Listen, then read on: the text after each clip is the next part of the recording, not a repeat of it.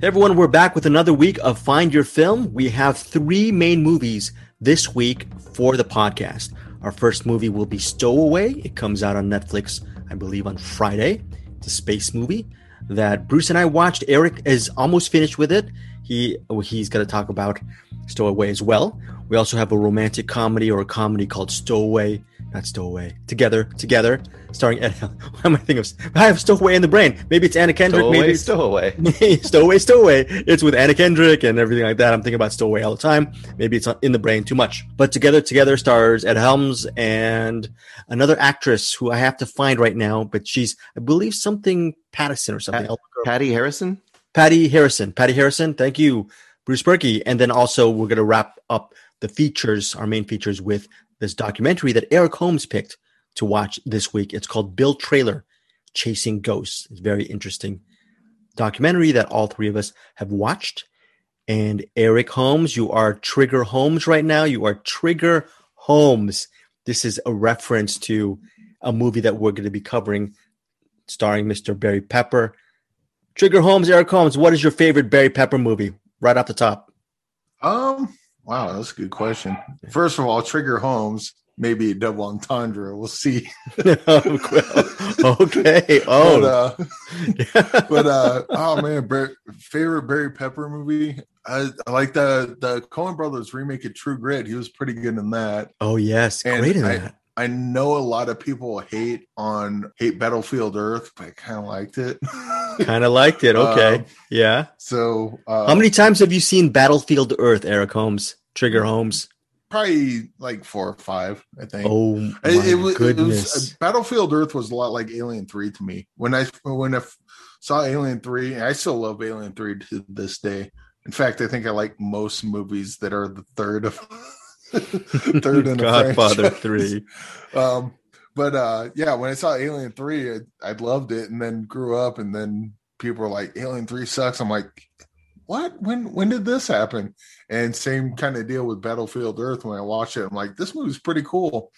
And then I found out later that like a bunch of people hate it, and it's like one of the worst movies ever. I'm like, I did not see the same movie everyone else did. I walked out of Battlefield Earth. There was a screening at Westwood, California, and I was I, I think I was either reviewing it or doing some kind of press junket for Battlefield Earth.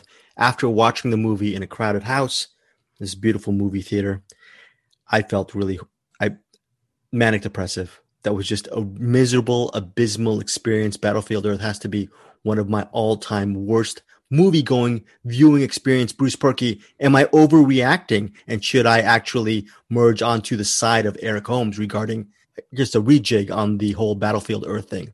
I came into it after it was already renowned as a terrible movie. So I kind of went into it with, uh, okay, let's see if it's kind of fun anyway. So I think I'm kind of in the it's sort of fun anyway, and that just the overtopness of the Dutch angles and the acting, if you want to call it acting, by by some of yeah Travolta and stuff. So I mean, I think it's it's enjoyable in a silly way. Yeah. yeah. Okay. It enjoyable. doesn't piss me off. You know. yeah. Would you would you recommend Battlefield Earth to anyone to any initiate who want really wants to see a Barry Pepper John Travolta team up? no, no. Barry Pepper for me, I would say you could go with. uh uh, let's see, what would mine be? Mm, Saving Private Ryan or Crawl? Oh. Yes.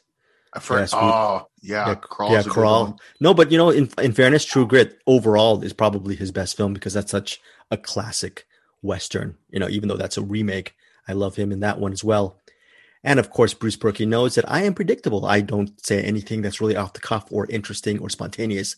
So Bruce Purkey has actually actually seen in the future and knows that when we talk about favorite Barry Pepper movies, he absolutely knows that I'm going to mention The Painted Bird. So that's The Painted Bird is one of my favorite Barry Pepper movies. He plays a marksman in that film. So, and yeah, I forget, you know, I forget Eric Holmes. Which side did you he- lean on towards The Painted Bird? More towards Bruce's side or more towards my side regarding The Painted Bird overall? I believe I was dead center in the middle of both of you. Like I like you're not wrong that it's a masterpiece, and Bruce is not wrong that it's kind of a it's uh it, it's definitely re- relenting. I, I don't know that it's a movie I could re- recommend to someone, but I'm uh, yeah. You want, okay, Eric. I'm like I, I'm like right down the middle. Can we? Can we? Can you? Can I put words in your mouth like like I always usually Go do? it. And, and I, I apologize for this. You can put Would you- anything in my mouth that you want to. Oh, okay, that's we're E rated E, folks. Every I Oh, say Trigger Holmes at it again. trigger homes. but can can we? I guess from your vantage point, would you call the Painted Bird a quote unquote debased masterpiece? I don't know what that means, but sure. Right? What- what- Bruce, what- so What- the basement, what- what- it's just what's a debased masterpiece? debased. It means it's just like the lowest common, it's just like Are very Bruce. you basing it basing it on a like a letter D and an A through E rating. D base. got- no, it's it's debased. It's just very. I don't know, Bruce. How would you say debased? It's just very. Ah, it's just Uh, disgusting. It's yeah. gross. It's Yeah. lowest common denominator. It's just exploitive, exploitative. Well, that's the thing. It's it's exploitation in like art house clothes.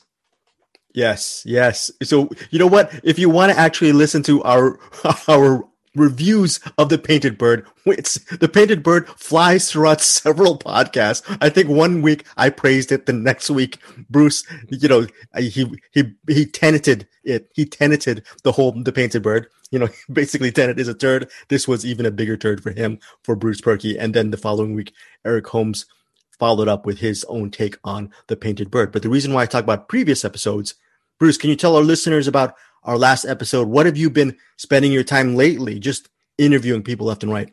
Oh yeah, we did all the. uh We just released three interview compilation of filmmakers from the Oscar-nominated short series, and we did uh Eric O from Opera. We did um uh, Elise Doyard and Anthony. Oh, I got to remember. G- G- Guy- G- I can never say his Giacchino? last name. Thank Giacchino? Yeah. from uh, Colette, and we did uh, Tomer Shushan from White Eye. Yeah, very good. Yeah, listeners, if you're really into the Oscar shorts, Bruce Purkey has it covered for you. It's close to, I think about nine. It's a 90 minute mini pod. It's broken down into three sections. I only listened to it once while I was editing it because I don't want to be reminded how much of a better interviewer Bruce Purkey is compared to me. Not very cool, Bruce. Thanks for taking stealing any kind of sunshine I had. But congratulations on doing a great job on the interviews. So yeah, Thank you. yeah, you're you're supposed to be quick. You, you're not. You're not. You're supposed to be tri- trigger homes like very quick to the draw. Trigger homes. Let's just say one one day. One. Let's just say one day out of the blue. Let's just say I don't know if it'll ever happen, but let's just say one day are you going to interview some of your heroes growing up? Do you think that'll happen? Do you think you can ever down the line meet any of your heroes and actually as a prominent media media member and critic can you actually interview them, Eric Holmes? Have you ever seen the uh the SNL skit, the Chris Farley show? if if that's what you're into, I will absolutely interview anyone you want me to that I love. Did you know? Did I tell you guys the story? How, how many times?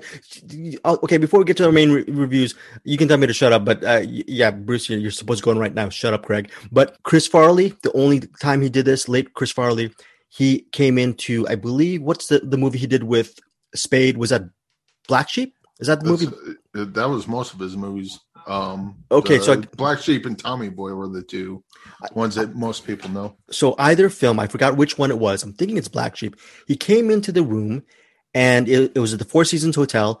And before he says hi to us, he actually hits his head in the cabinet and does a whole pratfall, and he just pretends. and that I've interviewed people for 30 years. That's the only time it's ever happened like that. And you know what? When I was in my early 20s, I thought I was a little bit too cool for school, and I didn't laugh as hard as I should have. That's because I was a d bag back then. Probably, I'm calling myself out.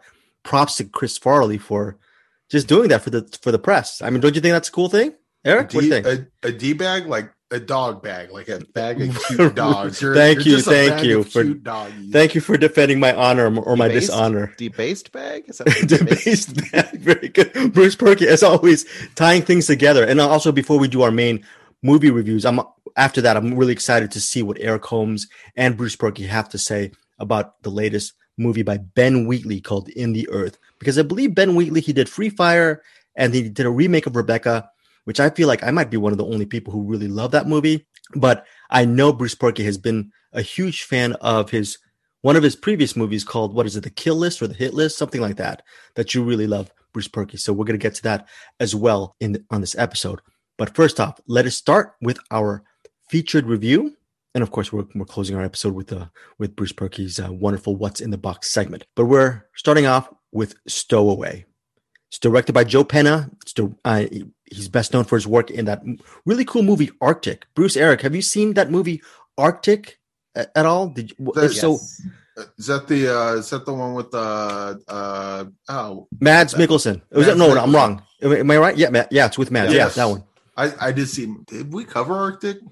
'Cause if No, we did not. Probably should. But uh yeah, I, I I did like Arctic quite a bit.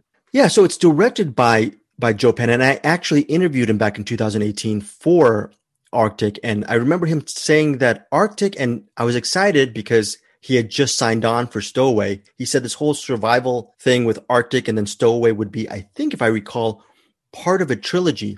Arctic's obviously set in the Arctic with Mads. This time out with Stowaway, it's set in quote unquote outer space with Anna Kendrick, Toni Collette, a couple of other people. Bruce, Stowaway, were you excited about this? Were you a fan of Arctic and were you excited about Stowaway going in? I was curious about it. I like sci-fi, and but I was a little trepidatious because it was Netflix sci-fi, which has kind of steered us wrong lately with what was the Midnight Sky, The Midnight Yeah. Sky, right? and they did some Cloverfield thing, which was terrible. But I mean, they're just hosting it, so who knows? Uh, and I would say I was I was on board pretty well for the first two, you know, for the first third or so of this, and then it slowly started getting off board on this one. I think it's okay. It's all right. It's middle of the road. I definitely would say, well, it's got great cast. It's got great actors in it, but I think it's just it leans heavily on something that needs to be retired, and that is spacewalks seem to trigger dire events randomly in space. If you go out on a spacewalk, something's going to happen. So I guess I guess there's no more spacewalks in movies. Um, that's all I got to say. Well, well, Eric Holmes, you were about an hour into Stowaway. So your initial thoughts so far going into this movie? I love the uh I love the uh setup of it so far. The whole idea that they find a stowaway and I mean you guys can tell me uh you guys well I guess that probably you probably can't because that would be spoilers, but uh I I'm loving the setup that, that there's a guy stowaway. Usually the guy stowawayed on a uh ship Right. is uh oh he's he's here to kill us and and you know he's in the and i mean it's kind of that it kind of gets there but not really so far. The idea is when uh scientists and uh they get rockets ready to shoot up into space they have everything down. They know exactly how much fuel for exactly how much weight and exactly how much supplies and they have everything dialed down perfectly. So to have an extra person on there becomes a huge problem.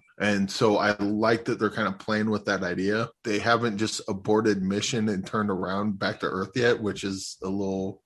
I don't quite understand why that is the case, but maybe uh, again, I'm only halfway through, so I don't even know I'm starting to review this.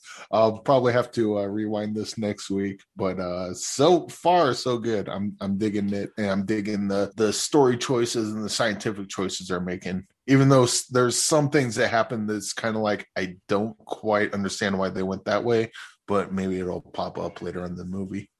Movie also co-stars Daniel Dae Kim from Lost as David Kim, and it's also stars Shamier Anderson as Michael Adams. He is the aforementioned stowaway. Michael Adams is the person they find in the ship. He's not supposed to be there. I'm not going to tell you the circumstances regarding his situation, but and also Anna Kendrick is Zoe Levenson. She is pretty much the medic, the doctor, the one who who can really patch everyone together. So obviously she's helping patch Michael Adams, a stowaway, together throughout the movie a lot. And Toni Collette is Marina. She's the head of the ship. And David Kim, again played by Daniel Dae Kim, he is the person who has who's been working for at least several years on helping provide life, sustain, sustainable life via his those little plants he has in the in the ship. They're they're on a trip to Mars. To the idea of hopefully to one day have Mars be their second home. I really enjoyed this movie, and I think you, Bruce, you were talking about the spacewalk. One of the things that this movie can't really get too much into it, but once one of these things this movie does regarding stowaway, it has that trope of there is a foreign object, person, situation, whether it's an alien or an interloper, whatever, goes into the ship. You think it's going to be one thing, and it could have unfolded in a certain way. The great thing about Stowaway is it takes this huge trope and it completely goes past that. And I thought it was it was very very well done regarding this. And regarding the spacewalk, I understand. I think a lot of people will be turned off by the, the gradual spacewalk, and I thought it was necessary. Regarding, I thought I thought it was I thought it was great. I thought the spacewalk worked. I thought Anna Kendrick was excellent in this movie because she's mismatched. She's not. She's miscast. Her character is a miscast kind of character. When when we start in the movie, they're they're actually lift off and everything's turbulent, and she is still wide eyed because she's so excited to be in her, this big mission to colonize Mars and everything like that.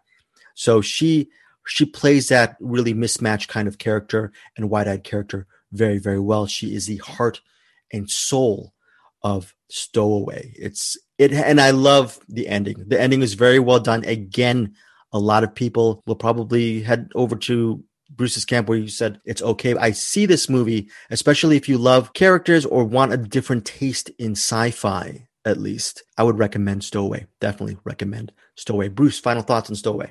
Yeah, I would agree. I, I like the thing, all the stuff that Eric is talking about. I really like, and I actually don't mind the long spacewalk itself.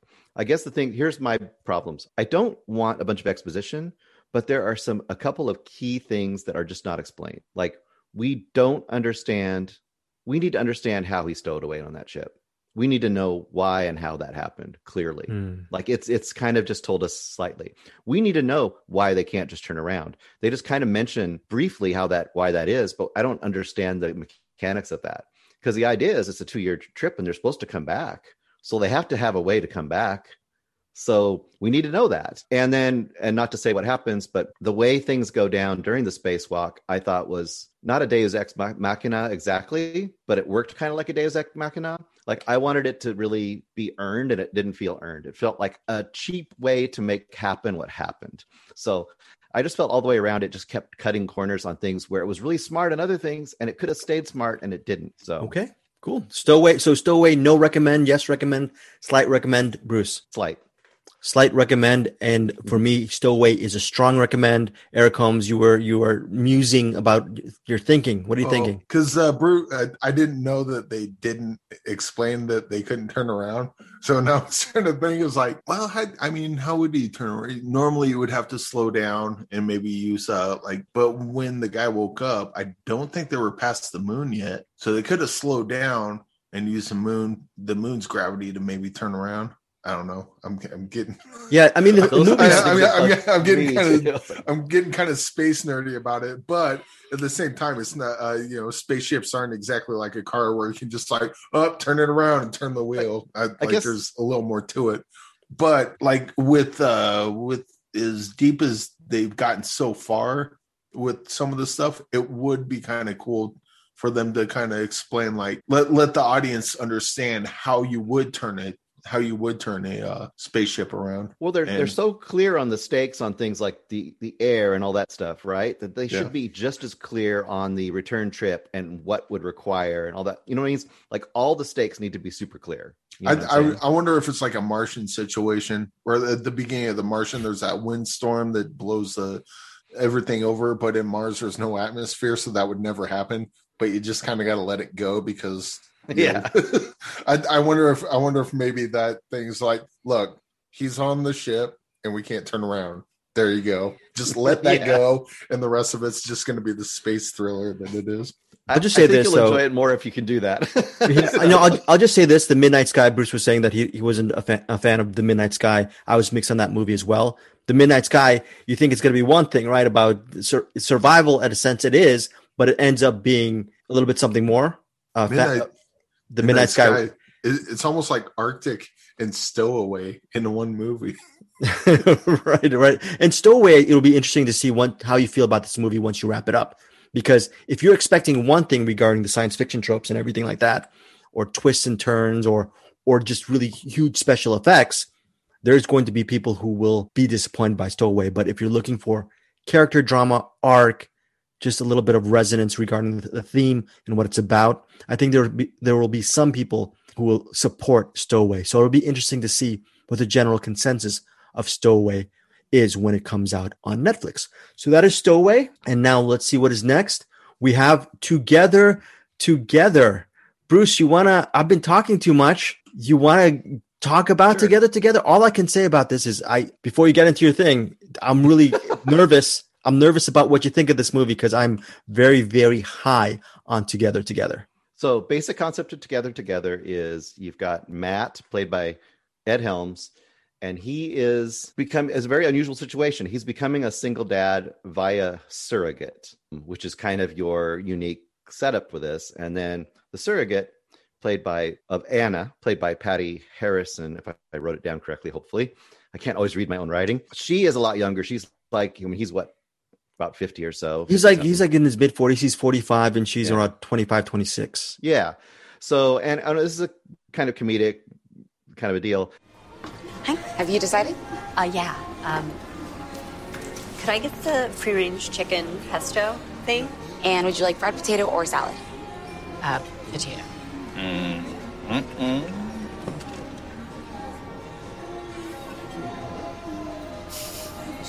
Uh, salad. And potatoes, please. And for you? Carbonara.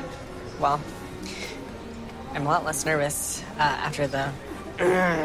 You know what? I'm sorry. I just was worried when you ordered the potatoes because what you eat, it eats. They eat. You ordered pasta with bacon, Yeah, but I'm the only one eating it. But I only matter for like the next like nine months or so, and you matter for the next 18 plus years. You're like 40 something, so yeah, if I were you, I would not be eating pasta with bacon. Hmm. That's a really good point, actually. So why didn't you make a weird sound when I ordered it? because I am not annoying and I'm pro choice. She of course is you know total different age generation and basically it's kind of from the beginning to the end of the pregnancy that's kind of the uh the span of the movie and kind of how they navigate this unusual uh, situation. I started out pretty eye rolly on this movie. First of all, Ed Helms at the beginning, I thought was one of the creepiest people I've ever met. And I thought she would immediately cut this off if possible because of the way he was acting. And the He was annoying. were- His character is very annoying in the well, beginning. he was crossing like serious boundaries, like Yeah. showing up at her door and like, uh, you know, like as she's walking out with another guy and and asking her if she had sex and saying that was inappropriate and stuff like that. Wait, wait, And- wait, why is that not appropriate? Because she's carrying. oh, I'm sorry. I'm sorry. Oops. Uh, I'm sorry. she's having a baby, so man. He's right just- out of the gate, I was just like, Who, "What world is this? This is like almost an alien planet. Like this doesn't relate to like ninety nine point nine percent of people in the universe. They don't have any sort of connection to this setup." Like, and I, I kept wondering, like, what are the boundaries? Like, what are the rules? Is is he allowed to just be basically be part of her life for nine months? Because it doesn't seem like there was any like rules. But all that being said, it won me over. It won me over in the second third act, and I know, kind of like we talked about the last one, kind of forgiving some of that thing. I kind of just forgave it and said, "This is the situation," but look at these two characters, and I ended up loving loving the characters, and especially Patti Harrison's character. Wow. Yeah. She is by far the star of this movie. And there's a lot of funny situations and awkward situations and stuff, but there's a moment probably about the middle of the movie, and, and Greg will know it, where she starts talking about her feelings about her family.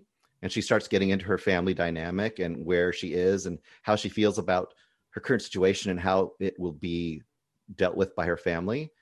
And hmm. it's such a human moment. And she has such an interesting mix of of kind of this ironic, you know, younger, bold person who doesn't want to take any of his old man shit, you know, and some just super realistic, you know, heartfelt actual character traits. And by the end of this movie, I loved it a ton. I t- I loved it a ton. Yeah. You, you were you were sort of uh, surprised. I mean, when I was praising it, you're probably saying, "Um, you were saying, oh, okay, this is going to be one of these sappy, saccharine films."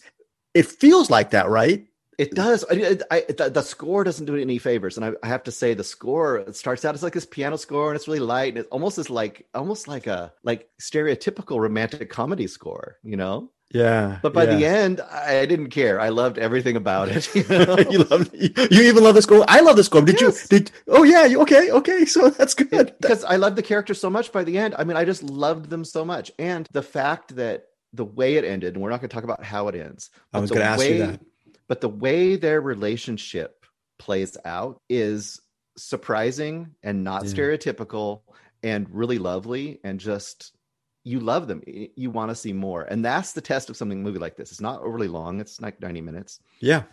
but you're when you have a movie like this you should feel at the end like i want to spend more time with these people on either end of this movie and that's how i feel about this movie. I would spend i would love to spend more time with them you know? The last shot of the movie is was their final I believe it was one of their their final literally their final shot i believe the production. And don't we'll, we're not going to get into the final shot but i wanted to ask you bruce regarding were you pleased the fact that it didn't cater to the lowest common denominator regarding the final moments? Uh, yes, and I don't think it catered to the lowest common denominator for the whole final half of the movie, because there's a certain way that you think this is going to go, and they address it by the way that interactions they have. I can't even say it because it'll it'll tell you something. you're expecting to eat the chocolate right? Because it's nice and sweet at the end. You're expecting the chocolate and it's it's high cal- it's high calories but the fact that they don't give you the, the nice dessert at the end without giving too much away it, i think it's really it's a really well done ending. Very very poetic and very subtle. For me my my review i wanted to ask you about this movie. It's because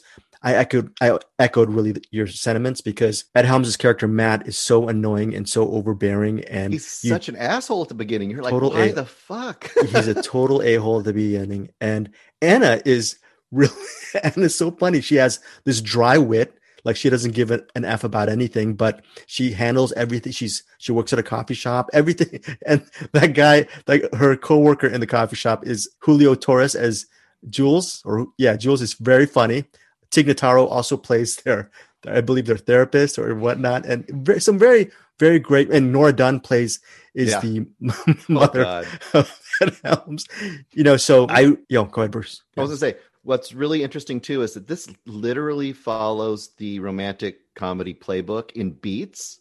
Like if you look at the beats of this movie, they're exactly the beats you expect, and it just goes to show you you can hit the beats, but it's what you put in those beats that makes it unique. Like it's it's doing unique stuff in each section, and that's what's really great. Do you think Eric Holmes would have liked this movie? What do you think? I mean, it's not his genre per se. I think he'll at least like it. And I think he'll definitely like Patti Harrison's character of Anna.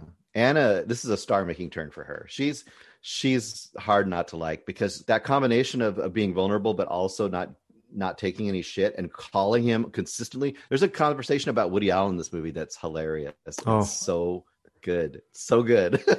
As a lifelong Woody Allen fan, I was very uncomfortable during that whole truthful discussion on Woody Allen. Very hard to look in the mirror after that conversation. Also, I personally related to the main character. One of the main characters, Matt, played by Ed Helms, mid 40s. And I really, I've never seen this character. It's a dude who's going through a midlife crisis, but his midlife crisis is he just wants to be a dad. How many how many movies do we have that are about that? And he's not about it's not about hooking up with a different uh, someone who's younger or or all that or, or all that stuff. He's just he just wants to be a father. And I you know as help helping raise my five year old niece, close I mean actually four and a half year old niece, I could relate to his his struggles and his passion for actually having children in together together. It's a very well-rounded male character, even though Bruce and I really wanted to point out how, how annoying he is. Thankfully, his character becomes a little bit more rounded out by the ending. So that is Together Together. And that is, I believe, let me look here. It is available in theaters nationwide April 23rd. Bruce, is that a strong recommend for you on Together Together? Yep. Yes, high, strong, strong recommend. You know what? I, I went, I actually, I think I put on my Letterboxd. I gave it five stars. You know, I just, it's a five star, five star film for me. And one of my main, and I told this to, because I interviewed the director, writer, director, Nicole Beckwith. I think one of my main frustrations on a weekly basis is I won't be able to see this movie more often because of the movies that we have to see over and over. You know, we have to see so many movies. I don't have time to really rewatch together together. But this is a rewatch film for me. Again, in theaters April 23rd, and it's on available on digital May 11th. Together, together, starring Ed Helms, Patti Harrison, written and directed by Nicole Beckwith. Okay, so that is that. Bruce, I'm so glad you liked that movie. My goodness. I was so worried that you were gonna you were gonna like do a long the long spacewalk on it and and give it the painted bird medallion of dishonor. So I'm so glad that that's a good thing for you. We're moving on to Eric Holmes. You actually wanted to see Bill Traylor chasing ghosts, and here it says the summary is the revealing documentary about the pioneering art sensation who was born in slavery, whose works became an art sensation. FYI, this movie opens Friday, April 16th in New York and Los Angeles. Eric Holmes, take it away on this documentary. Uh, yeah. Well, first of all, the only reason I picked this is because it was called Chasing Ghosts. I'm like, oh. I, I, I guess that sounds cool. So we'll go with that. I had no idea what this was going to be. This felt like uh, I forget the name of it. They did a documentary on Wesley Willis. If you know who he is, you can Google Wesley Willis, but he's a musician. He's passed away now but uh, his his art style was very simple which uh is Bill Traylor's but it's it's simple but it has like a uh, kind of some weight to it. And i'm wondering how much of that we talked about gunda like how much weight the art has versus how much you put into it because his art style is very simplistic. Like literally a three year old could do what he does but it's the and maybe i'm putting too much into it or giving him too much credit, but he seems to kind of take in what he sees in the world and then puts it out in his art form, which is like the very simplest version of that. I do like his artwork is as simple as it is. And I like the I don't know if it's a spoiler, but the uh the end where they uh the the his family kind of starts to come together is real sweet uh seeing speaking of family coming together they're playing the screaming game in the background. No worries. Chasing screams. Maybe uh maybe in a you know maybe in the 20 30 years after i'm dead you know all my nieces and nephews will stand around my grave trying to unearth my grave and just start screaming this is what how eric remembered us well, if that happens 23, 20 to 30 years from now, I hope they're downloading our podcast so we continue to get more views and yeah, downloads after our passing, our respective passing. Downloads go. from the grave, man. Come on. Um, right? that, so uh, the only reason I bring up the the end with the uh, thing, my uh my aunt, I never met her. In fact, my she's my mom's sister, and I don't believe my mom ever met her because she died. My mom was the youngest one on that side of the family and my aunt May died pretty young, like in her teens, like from pneumonia or something like that. Mm. And my mom and my aunts, a couple of my aunts and uncles went and looked for a grave because she had an unmarked grave. And so there's, uh, you know, my mom would tell me that story about her. And then I was alive when they were looking for an unmarked grave. I didn't go with them. And so that part where uh, Bill Traylor had an unmarked grave and they're trying to find it and then they had the unveiling of the the new gravestone they put there. That kind of hit home a little bit. And there was some really sweet parts especially with the family kind of looking back on uh, hey that was our, my granddad that was my dad that was you know looking back on their family member fondly. And what they meant to him was nice. As far as a documentary like uh, the the added value i don't know that there's too much there like we we did a bunch of uh we watched a bunch of documentary shorts. I think this probably would have been better off as like a half hour documentary short. I don't know that it fully earns the feature length documentary that it is. But what's there i do appreciate a lot of it. Don't know that's a full recommend but there's definitely some uh, good stuff to be had in there this one for me is a full recommend. It you know he died in 1949. I'm looking on Wikipedia. 1850, 1853 to 1949. You see it. You see an artist who's who spends his life mainly, like they said in the documentary, a 60 mile radius of Montgomery, Alabama. And I like those old archive photos where you see him setting up shop in different stores, and he had this what this little desk or whatnot, what Bruce, and he's just sketching yeah. the whole day. Yeah. If he's if he wasn't farming, I guess in his in his salad days he was a sharecropper farmer, moved his he sired a lot of a lot of kids. Okay, but mainly his passion, it would seem from this documentary, is being an artist And like Eric was saying, the the artwork might be rudimentary, but it's effective. It's it, it your your eyes train to the works of Bill Traylor. So I believe this is a definite value added documentary, and for its length of 75 minutes, you get to see a man's life. Even though with him passing, it's not like he has he's documented in tons of podcasts. He passed away in 1949, so there isn't any audio recordings of him speaking. So you you actually have to fill up a lot of time with just the atmosphere via writings of the day and music of the day and photos of the day. And I think overall they do a, a pretty good job, bang up job of painting a picture of who Bill Traylor was regarding chasing ghosts. It's just the only thing is you don't really get to delve into his soul and his mind and everything like that. But with what they had to work with, it was an interesting enough documentary for me to learn about this artist whose work I'm looking at the poster right now, and I I could look at that for a long. I'm not an uh, an expert like you, Eric or Bruce, but I love looking at his stuff. So there are some moments when you when you just have to shake your head regarding the legacy of his artwork and how no matter what, whether you're moving homes or whatever, hopefully there are good people to shepherd your work from generation to generation because we just have to. Eric was talking about spoilers. We just have to imagine the hundreds of art painting, not paintings, but just sketches, artwork that Traylor lost, not due to his own hand, but due to the hands of family mem- members or time and weather. Bruce Purkey, your thoughts on Bill Traylor? Chasing Ghosts, by the way, it's directed by Jeffrey Wolf. Yeah, I'm I'm kind of right on board, right between you two. I'm kind of like with Eric as far as actual documentary format. It's a little by the by the numbers. But for documentary information, I really appreciated a lot of the stuff it showed me and told me. And I definitely got a few little shades of Alice Blaché in there too. The idea of this, you know, time and place and art from a certain time and place that is on the verge of just being absolutely lost. And that kind of speaks to what you're talking about, Greg. The idea that like a bunch of his stuff did get thrown out and they have some of it, but it's only just kind of by happenstance.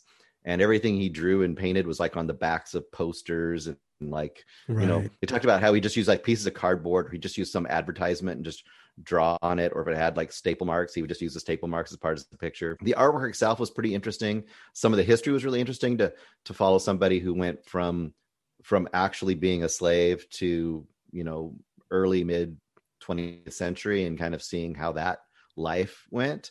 But i agree also that it would have been it would have been much elevated if we could have had either like his own diaries or at least an interview or two from his actual sure. you know mouth to be able to hear his point of view on it. Like how did he consider the art? What was he trying to do with the art? So we're kind of left like you said with a lot of this interpretive stuff which may or may not really tell us the whole story. But all that being said especially if you're not familiar with it at all i would say it's it's a recommend. I mean you you get it's you get a lot from it i think and it's not it's not long. So you can watch yeah. it in a sitting pretty easily. So uh, especially if you don't have much history on what it was like in the slave life and post slave life it really does some interesting stuff there too so.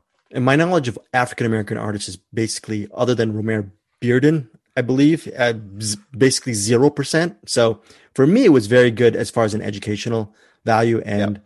yeah I, I do wish to both your points, I do wish there was there was just more stuff to unearth regarding Bill Traylor, but maybe chasing ghosts. They're they're, they're we're trying to paint.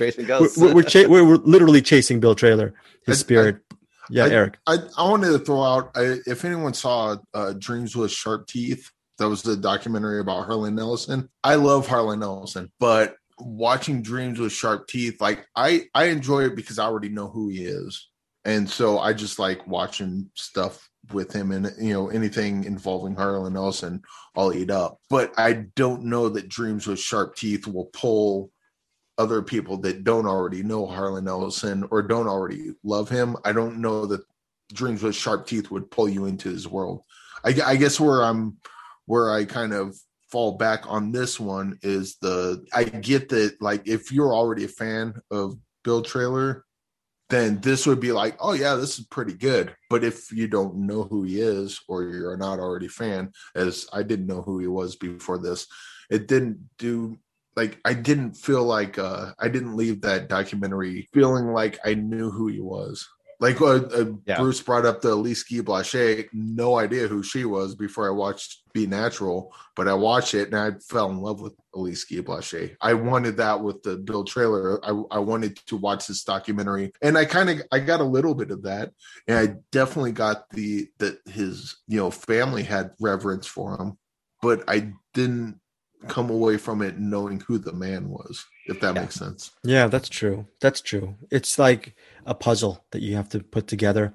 That said, I mean, at the end, they had this exhibit at the Smithsonian. I had no idea who Bill Traylor was. I was thinking, wow, if I lived near the area, I'd I'd go out and I'd definitely check out the exhibit. I would love to to see his work in person. So that is Bruce Brook. Any final thoughts regarding Bill Traylor chasing ghosts?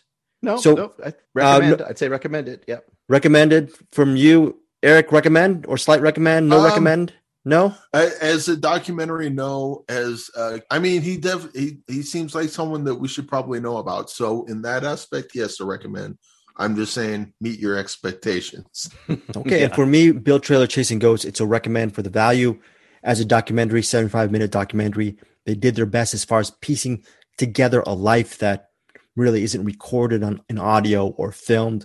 I really loved where how they filled in some of those gaps and were trying to actually chase that ghost.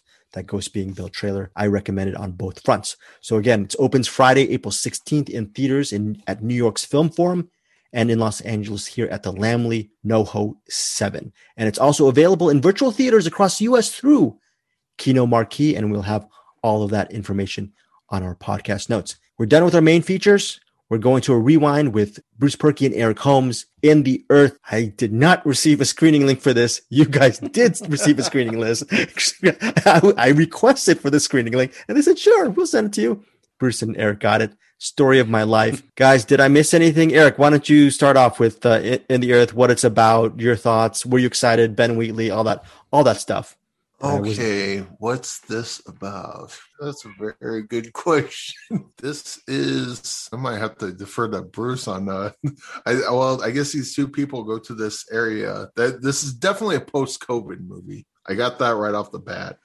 Uh they go in and people are wearing the masks and the reason they're wearing the mask doesn't quite it's not it's definitely not because of covid it's because of something else but they go through this stuff then it becomes kind of a david koresh situation and then it kind of turns into the happening. I, I, Bruce, you're gonna have to help me out here. I, I, I you know, before Bruce helps you out, before before Bruce helps you out, let me just help both you guys out because uh, I look back at the email that I sent to the publicist for in in the Earth, and I said, "Hi, hi, bleep." I'm not going to mention the person's name. Can I receive? Can can you send screening links to Bruce and Eric? I forgot to include myself in the sentence, and that is why this idiot here Oh, has been there you go. complaining about in the Earth screening links because I didn't request one for myself. Bruce Purkey, save Eric's Eric's review on In the Earth. Okay. He has a lot of thoughts. What are your thoughts? The All right. Happening. That's a classic movie, by the way. So I'm excited what you have to say about this. Okay, so uh, in the Earth. So it starts with this guy. Was it played by Joel Fry? Martin, I think is his name. Martin Lowery. Yeah. So he shows up to this country area and there's kind of like an outpost there. And they have like you check you in and make sure that you're like not infected or whatever. You're not sure. They're just making sure that you're good to go in there. And basically, the idea, I think, this is a very hard one to describe. I think that he's sent out there to meet up with a former research like scientist that he worked with. And she has been out of touch with them for a while. So in a way, it's almost like Apocalypse Now in that kind of way. It's sort of weird. Like she's out there somewhere. She's been doing research. They haven't heard from her for a while. They want to have someone go out and check on her, and he wants to go out there too. He joins up with a ranger who works there named Alma, played by Ellora Torchia. She's to me the star of this movie. She's the best thing in this movie, I think. If you might know her, she played um, a small character in Midsommar. She didn't make it very far in that movie, and uh, they, they go off into the woods. And at, the beginning, I was pretty on board. Mysterious, weird woods. Something's going on. We're not sure what's going on. Pretty quickly, they meet up with a person in the woods, and we're not going to give all stuff away. And I got even more interested in what was happening with that guy because it was really weird, and the whole situation became more intense. And at one point, I sent to um, Eric, I said, this movie should be called Foot Trauma, the movie, because a lot of foot trauma occurs in the mid portion of not the movie. And you're not wrong. Hmm. But then that middle portion where they meet up with that character, I slowly started falling more and more off board. And then when we met the third person or another person out in the woods, it got so nonsensical to me and it became so exposition heavy and became like almost like a mad scientist movie. But it also wanted, wanted to be really artsy and trippy instead of just embracing the ridiculousness and becoming a full B movie, which I think is what it should have done. So by the end of it, I was kind of I was kind of off board on this one, and it. If you ever seen his other movie, Wheatley's other movie, A Field in England, if you liked A Field in England, you'd probably like this. If you didn't like A Field in England, you probably won't like this because that's about people in like the Middle Ages running around in a field and and getting like stoned out of their minds on hallucinogens, basically. So yeah. This was uh th- this definitely had like elements of annihilation to it mm-hmm. where um and probably closer to the- annihilation was handled like the happening was did yes. this is kind of where it was and then it it it's I don't want to sound like I'm completely shitting on this because No. there, there there's some really good stuff in this. I think Bruce, you're right. Like if they would have went the B movie route on this, either A went the B movie route and just made this a fun, weird horror movie, or maybe took a i think they have ideas in this, uh not ideas like uh, thematic ideas, but like ideas with how the world works. But they didn't they didn't fully grasp on and figure out how that world works. Like they don't need to tell the audience, but I don't feel that the writers know how the world works. I Uh-huh. think they just keep throwing in weird shit and then but the the thing is if the writer understands a world even though we don't know things kind of like even if they don't make sense it's like oh, okay i kind of get it and you just kind of let it go. There was a little disconnect with this one and i'm not i can't quite put my finger on it. There's just some parts that work really good and then there's other parts where i'm like i don't know what the hell you guys are thinking. And then This- there's other parts where i'm like now i'm just confused. This feels like a movie for me that like for 40 minutes into it they were writing a script and they kind of had an idea where it was going and then at about that that point in the script writing process they just took a shitload of acid and mushrooms and just wrote and wrote the rest of the script and went okay film it and that's that's that, what that that's what I did wrong. You know what? I'm gonna watch this movie again, but I'm gonna do shrooms first because that that that might be the key. That might be the thing I'm missing. So in the earth, from both of you, totally a not recommend. Am I assuming this? It kind of is a recommend though. Kind of. So Eric, so you recommend it even with the yeah, because it's it, it, it it's weird because it's it's definitely I don't know. it's gonna have an audience for sure it's gonna Yeah. have a cult audience this is and like i said if you know his other movies if you like to field in england if you like really kind of druggy trippy nonsensical movies that are really odd this might get you so i would say if that kind of sounds interesting to you give it a try if you want a movie that's coherent that makes sense and has a, a, a consistent tone probably not for you But so I, was it for you? Was it for you, Bruce? Nah, I I fell off board about 45 minute mark and, and it didn't ever get me back. And I kept thinking it was going to get me back and it kept driving me further away. And by the last 20 minutes, I was like, uh, no, this is terrible. You you know, I think the biggest problem with this movie is the male character, not not the actor. The the actor was fine, but just the uh the choices the male character makes. Many times I wanted to reach in the the uh screen and choke him, go, the fuck are you doing? Figure it the fuck out, dude. Didn't you feel like Alma, the character of Alma, she should have been the star of this movie and she kind of ended up becoming the star in the movie, but she should have just been the star of the movie throughout. Yeah. Yeah. And, uh, like when it's like the uh if a movie like focuses on the damsel in distress, it's like that's not interesting. Let's let's that's why we that's why we follow the hero. But but like the you know the guy trips over the thing and sees the thing, dead body. He sees a dead body, but he's like, dude's like shooting arrows at Alma, and he's like, "What? A dead body? Yeah, the the the psycho that had you hold up for about a week. Oh, go figure. Dead body. Big surprise. Hmm. Let's figure out what the fuck's going on. Whereas like- she's like resourceful and smart and thinking about things and trying to come up with plans. Yeah. yeah, but he's like, well, how could how could a dead body possibly be here? Maybe because you're dealing with the same fucking psycho you've dealt with for a couple days now. Oh, and can So- we mention the big the big stone with the circle in it? I that, I have no idea what the fuck that was, and that was there the whole time. Actually, that stone looked pretty cool. I was wondering if that was a real thing. It's weird because yeah, there's there's stuff about this movie I fucking hate, and then there's other stuff that's like pretty sweet. So I'd say this is a recommend only because look, we're just dudes talking about a movie we saw. Like that, this is the very definition of a movie. Just watch it for yourself, and then you'll know. Oh gosh. then- well, I'll tell then- you right now, In the Earth has then- 20 27%. it'll be too late. Twenty seven percent. 20 27% uh, regarding the audience score. So Eric is uh, Eric is uh, on the fence regarding in the earth. Say he's saying uh, check it out, and if you hate it, it that's it. That's your it's on you. your fault. And- yeah, it's your fault for watching a hundred minute Wash movie. my hands of it. And we, you know, watch. Yeah, you go. So I don't know if that's a, a ringing endorsement, but he's he's gonna he's, he's uh, you know that's that's that. That's like he, he's basically playing a Greg Srivasti. He's actually riding the fence on this one. But it's interesting. I, okay, it, it's completely interesting. It's completely I- I- I happens when you fair. ride the hand? You know what happens when you ride the fence, though. is there is there a punchline, Bruce, or is that just a rhetorical thing? Go ride a fence and see how you feel afterwards. I'm just saying.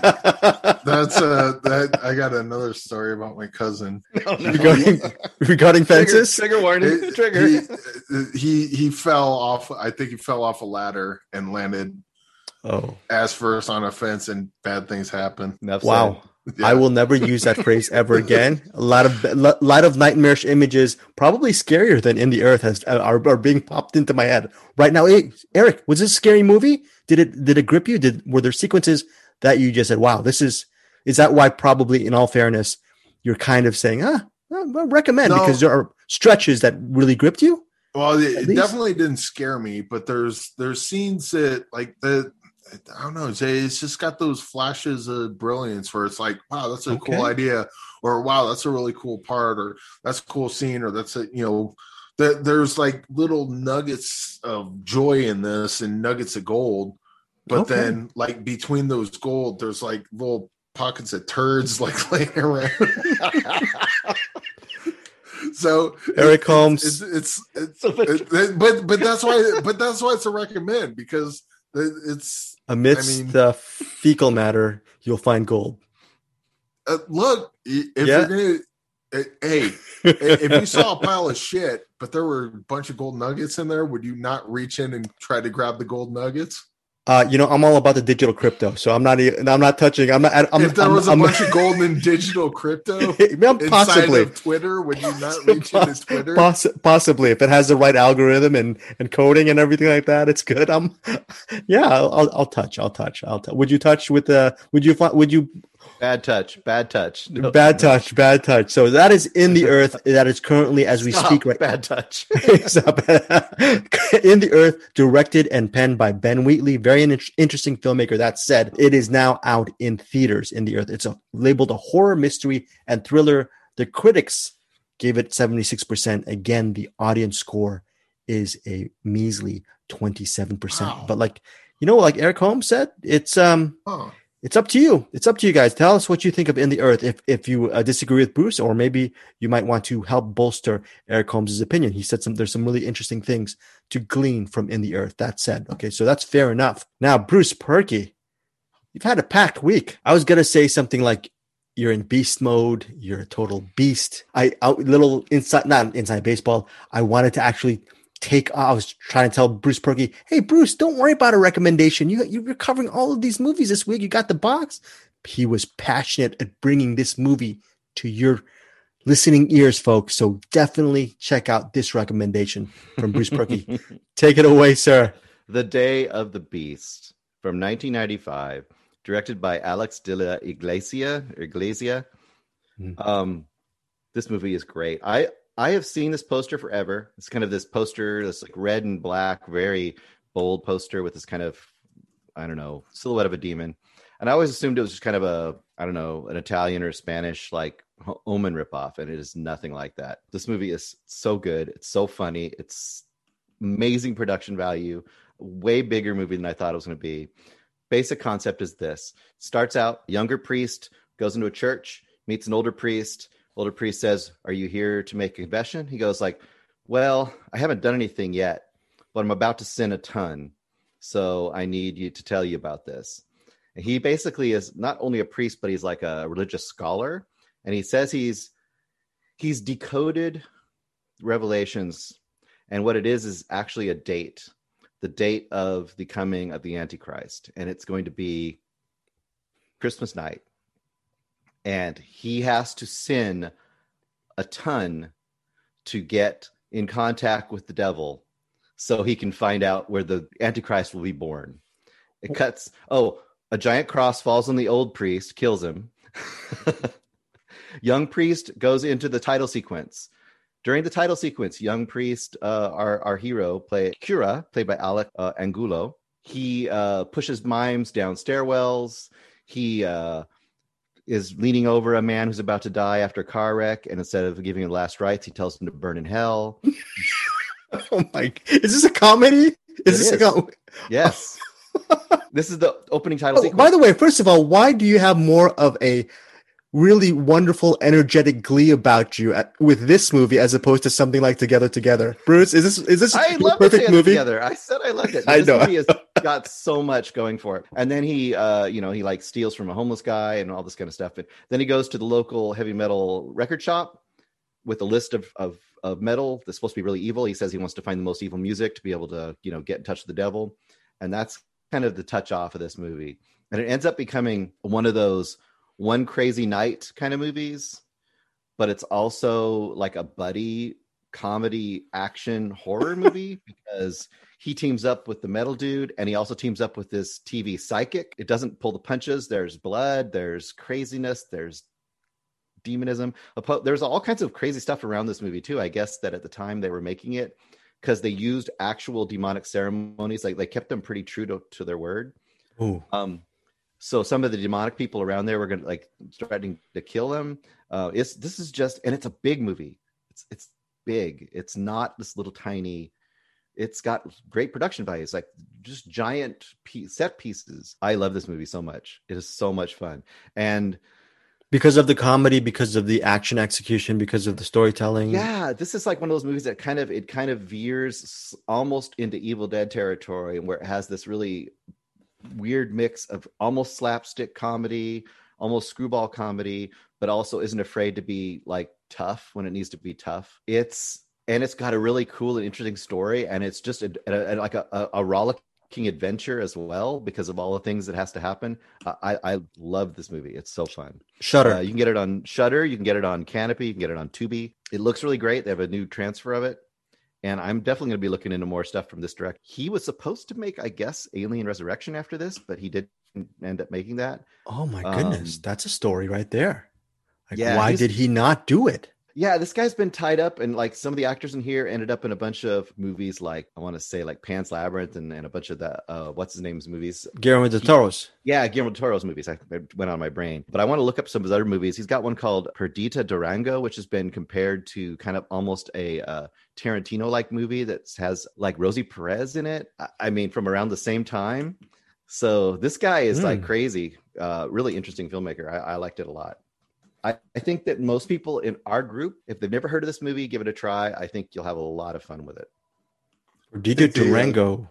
I Have you think seen the that? set- I think the setup of uh, hold, hold on, guys. I gotta send like a whole bunch. it's just a perfect setup for a movie. well, and I'm not going to tell you, he does a bunch of stuff. There's at one point where a person dies and he's sorry because he didn't do it intentionally. He's like, "Ah."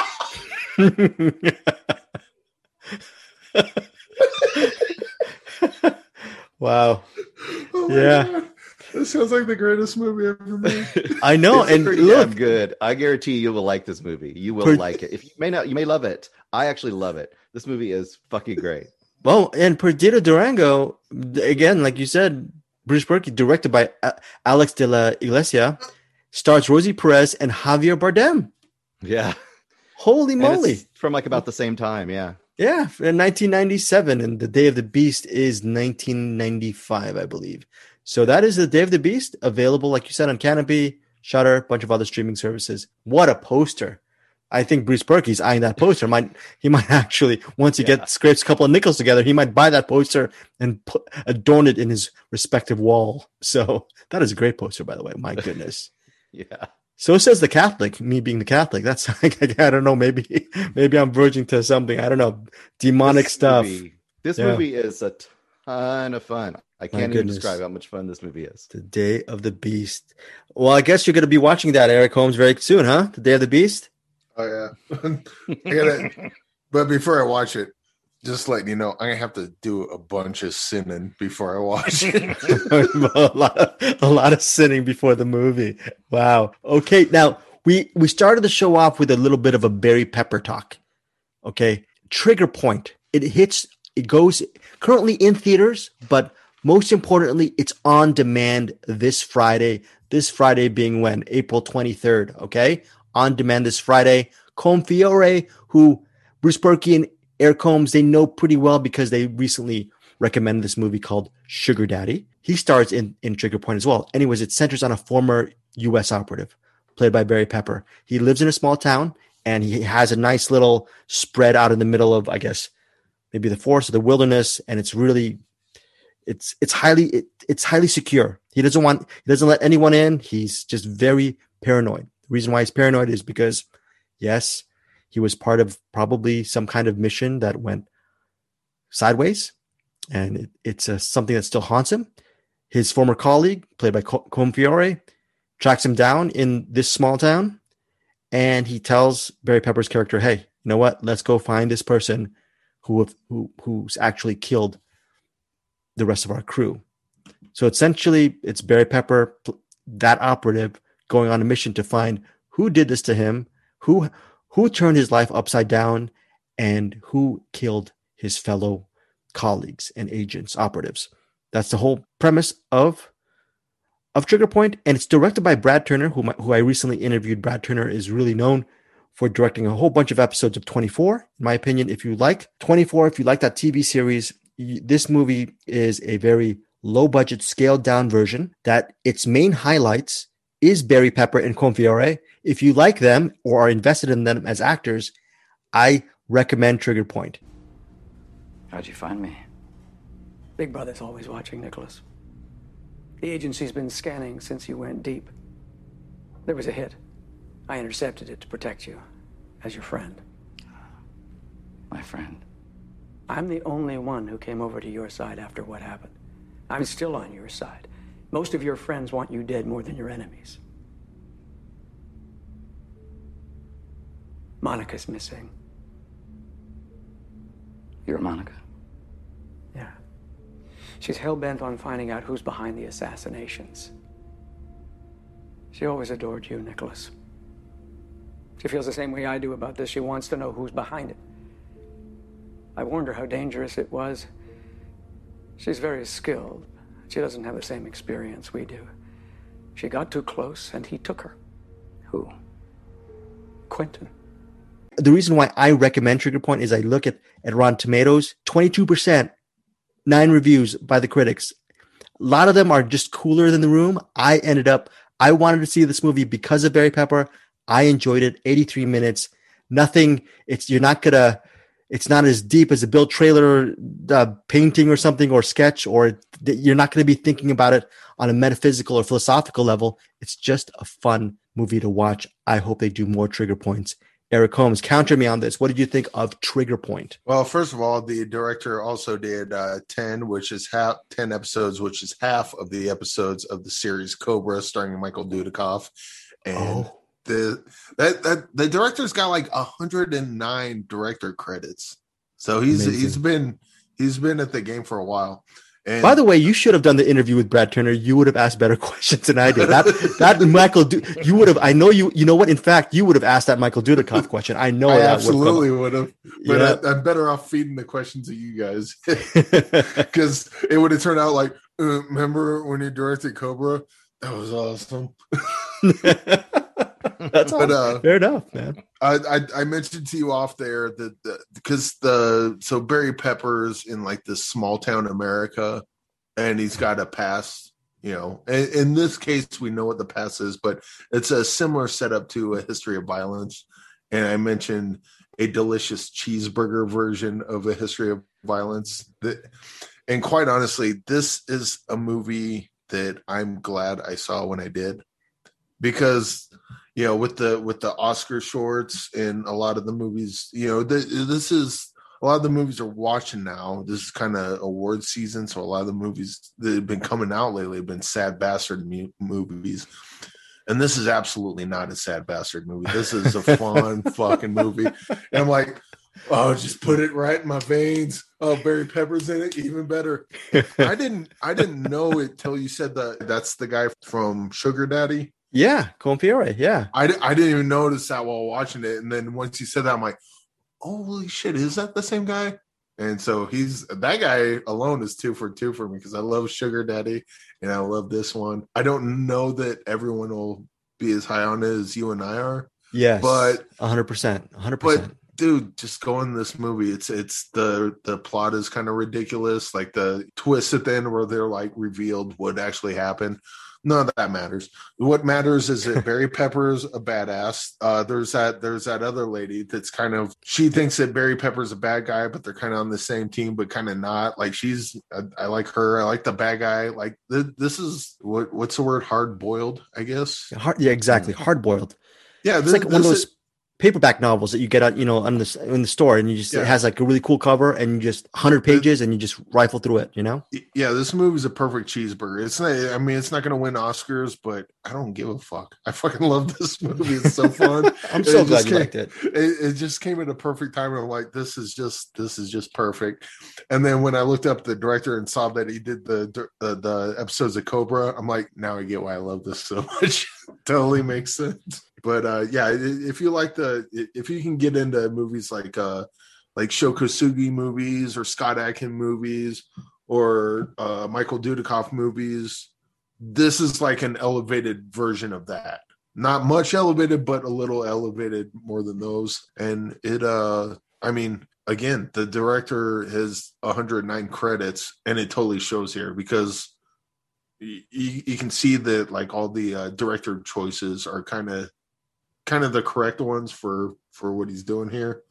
And also he's kind of like one of those jobbers that like the directing doesn't get in the way. You know it's it's just this is this is the story we're telling and we're going to do it as perfect as possible. And I, I don't know this is just a great version of this.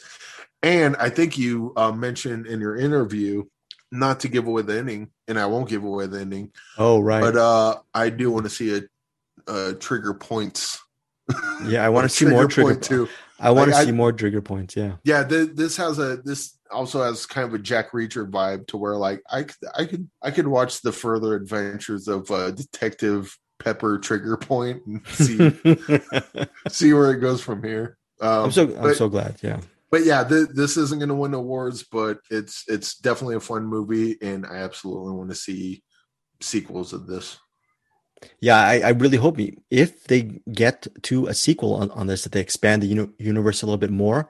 That's not a knock on this movie. It is like Eric Holmes said. It's it's a cheeseburger. You just scarf it down. It's very good. And Eric Holmes was talking about the Oscar shorts. As much as all of us love Oscar shorts and Oscar seasons, I'm not as smart as Bruce Purkey. I can't, I couldn't do those interviews because my brain, after watching all those movies, they hurt with so much quality. They were just so good. They were so good for me, and I I loved them all, but I didn't have the the intellect to do it. So that's why something like Trigger Point is very good to to digest as well. Eric Holmes. Well, well, well, it's like they say with the candy. You can't only eat candy. You got to throw in some vegetables. But sometimes you, sometimes you got to knock it off on the vegetables. I mean, you get some candy in there too. it, it's about balance. You can't go all one side or the other. Sometimes you got to mix it up. Very good. Okay, so mix it up. So, and I also, listeners, I just want you to say Bruce Purkey was very was interested in watching Trigger Point, but I made sure that I I held that trigger right there. I told Bruce Purkey, please do not see Trigger Point. You have to see 10, 15 movies this week. So, and I knew Trigger Point would definitely, hopefully, I, I was guessing that would be up Eric Holmes' alley, and thank goodness it is. We both solid recommend for both of us. Eric Holmes, correct?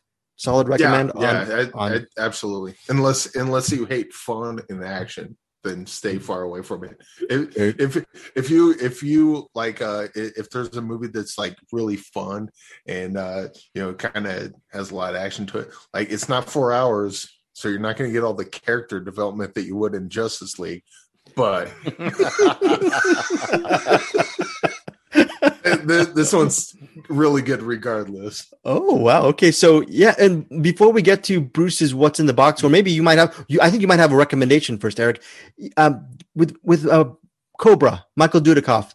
Am I missing out on not watching that series? It's been a long time. It's it's kind of cheesy, but I I liked it. But I'm you don't want to come to me with a recommend or not recommend on Mar- Michael Dudikoff because if Michael Dudikoff was in a I don't know.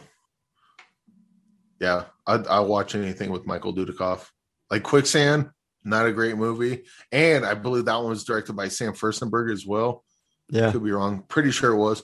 But uh, he's the guy that directed Revenge of the Ninja, Enter the Ninja, and I love that movie. Most people wouldn't, but yeah, I'm I'm not the guy to go to. If you're a fan of Michael Dudikoff, yes, watch Cobra. If you don't care, maybe you like it, maybe you won't. But I, I I'm way too biased towards Michael Dudikoff to make it make that kind of call.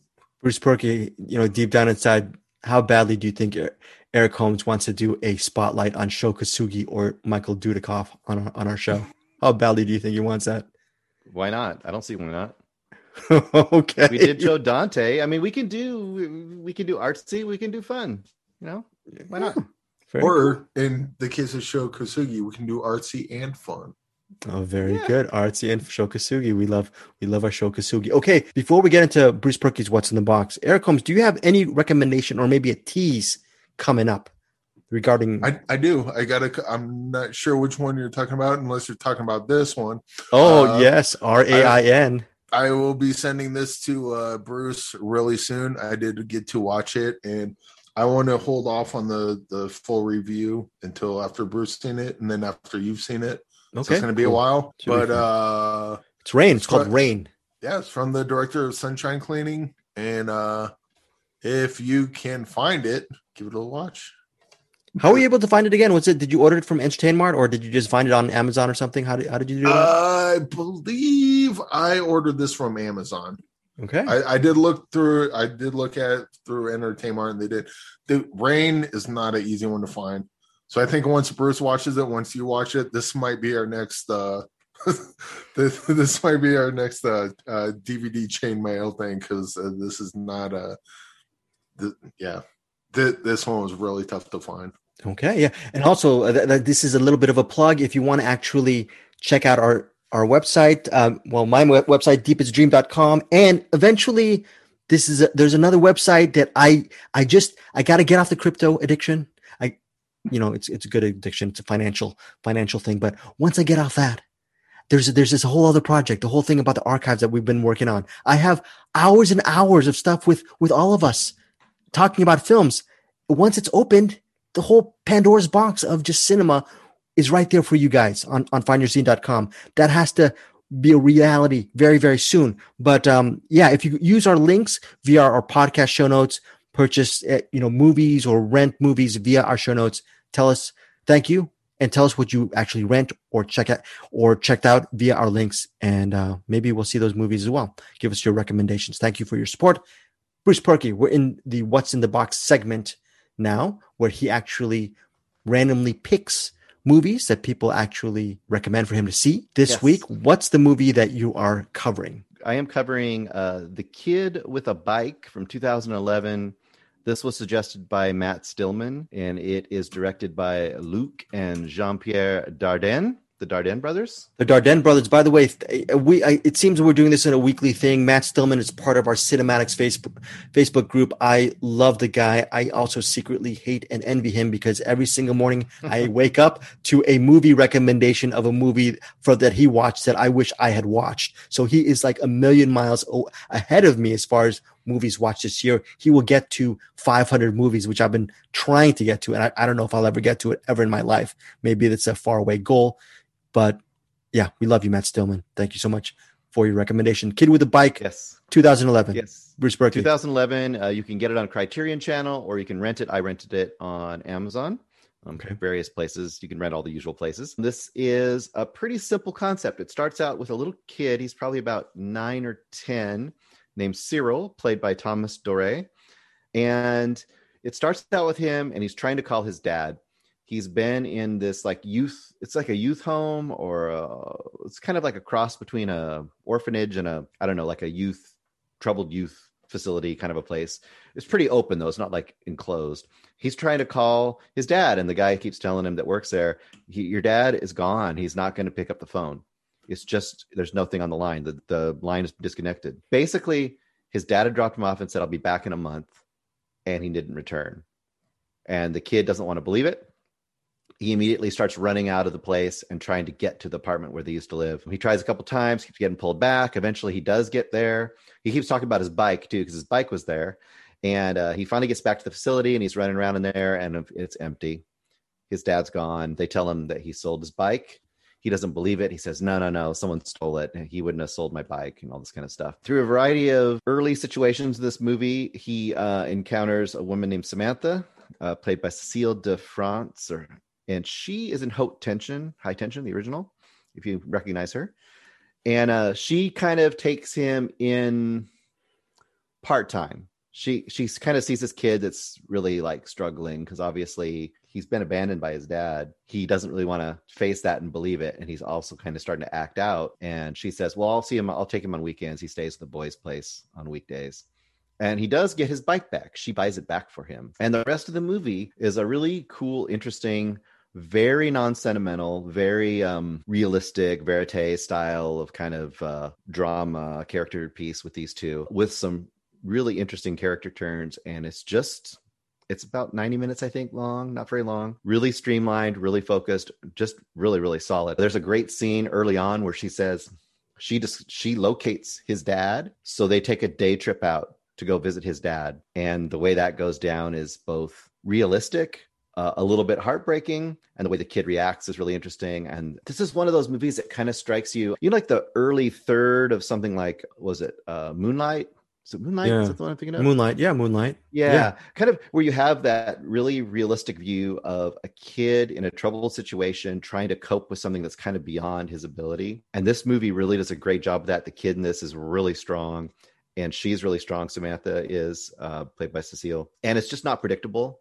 It's not boring. There's a lot of him riding the bike and running from people or after people. He's really tough, but not tough. You know, it's really, really good movie.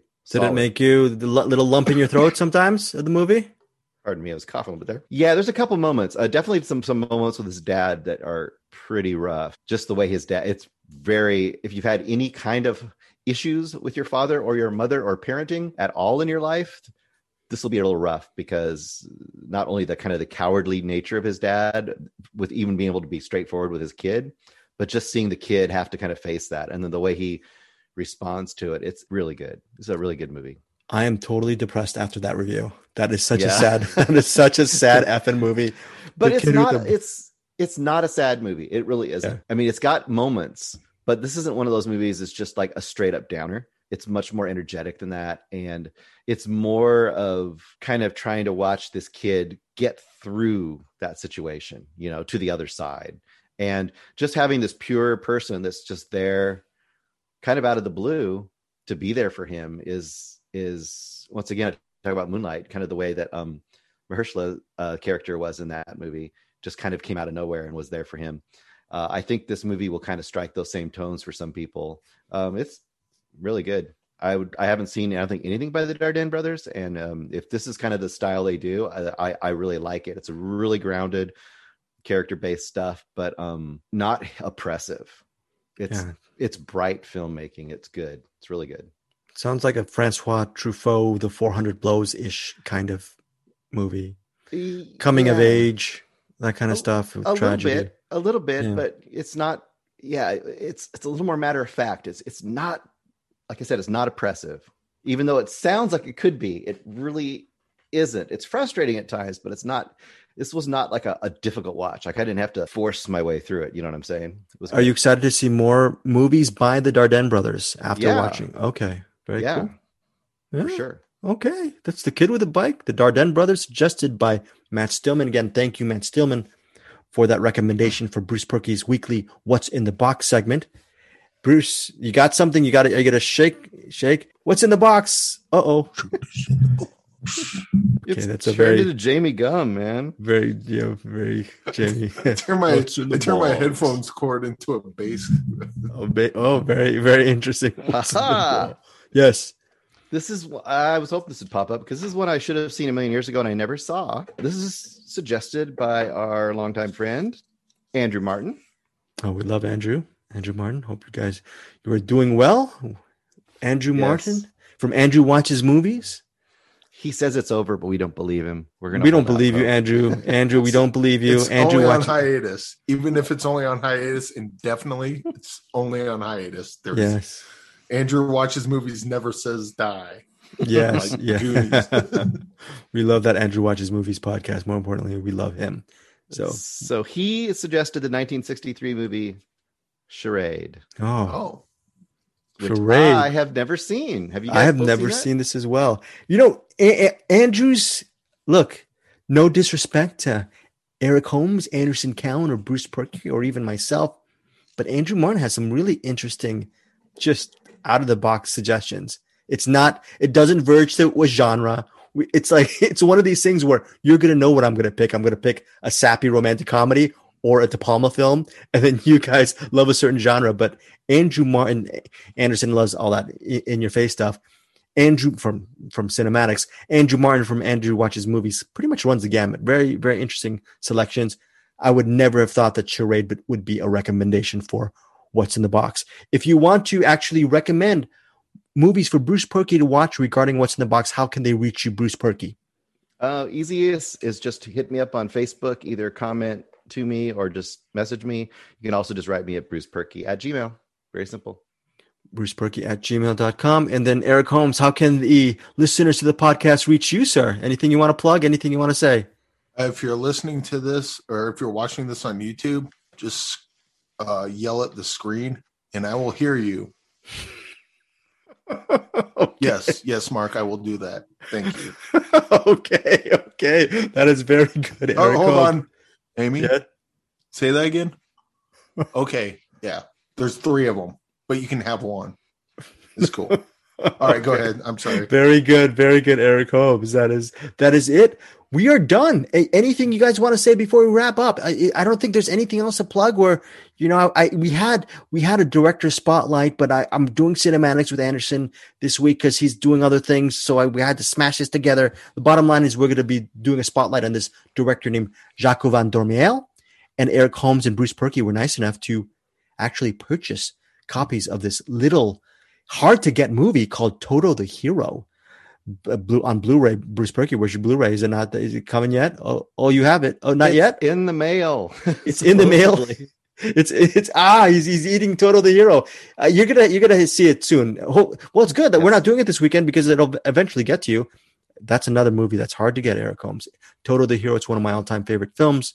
And then we're also going to be covering Mr. Nobody on our Jacques Van Dormael director spotlight. Uh, yes, sir. Close us out, Eric Holmes. and, and- and not not exactly a plug, but so we got Rain, and I'm sure uh, Toto the Hero wouldn't be a good one to uh, do a Oh. DVD chainmail. Maybe we should just start. Yeah, email me at hamslime at gmail.com and we'll just start keeping a list. And uh, that that'll enter you into anytime we do the entertainment, but it also enter. I'll, I'll just pick a random thing and a random name. So anytime we do the DVD chain mails, we'll just send that to you as well. And All then, uh.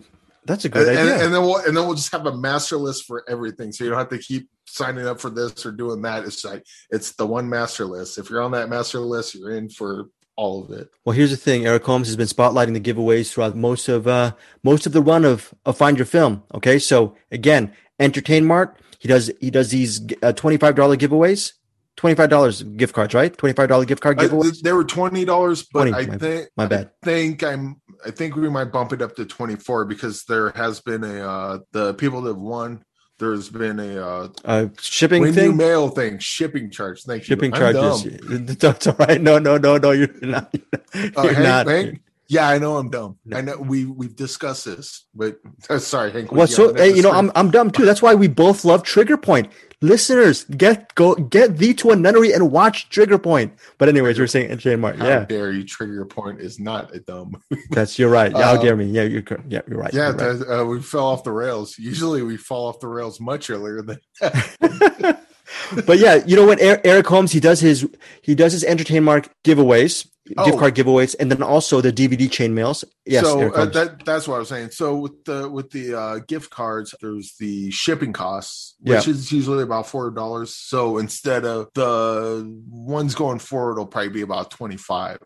cool. So uh, so cool. that'll that'll kind of counteract the shipping charge, and then. I guess if uh, you live in Colorado Springs and you just go to Entertain Mart, then you get an extra five bucks. So good for you. Good for you. Yeah, it, it pays li- listeners when you're when you're buying your physical media or any entertainment collectibles via Entertainmart. It pays to live in Colorado Springs, especially for that twenty-five dollar gift card. And again, if you want to be entered into this evergreen Eric Holmes DVD, Blu-ray chain mail, chain mail, chain link, chain mail thing that he's doing, I've been calling it DVD chainmail, but we got to come up with a good name for it because that, We'll that just that, that doesn't it doesn't pop. There's- Okay. there's a, there, there's a great name out there, and we don't know it yet. Bruce Purkey, can you get on this? You're the smarter out of all, all th- among all three of us. Can you get this in, your- in your in your noggin and just just m- marinate, meditate on it? G- We'll give you a week because you're going to come up with something really wonderful and sublime. That said, Bruce Purkey, we're going to end this week of Find Your Film with your wise thoughts on anything. Don't fall off the rails, or you might land on the fence. There you go. That that final comment just hurt me in many more ways than one. Folks, we will see you next week. I am doing a big ouchie and Eric Holmes. He is he is he is in pain as well. And of course, Bruce Purkey, him, the the, the lover of demonic films like the what is it, the beast or something? What is it called? The Bruce? day of the beast. the day of the, day beast. of you know, you know, there's only one one of us who's smiling amidst all the pain. All right, guys, we will see you next week on Find Your Film. Bye bye.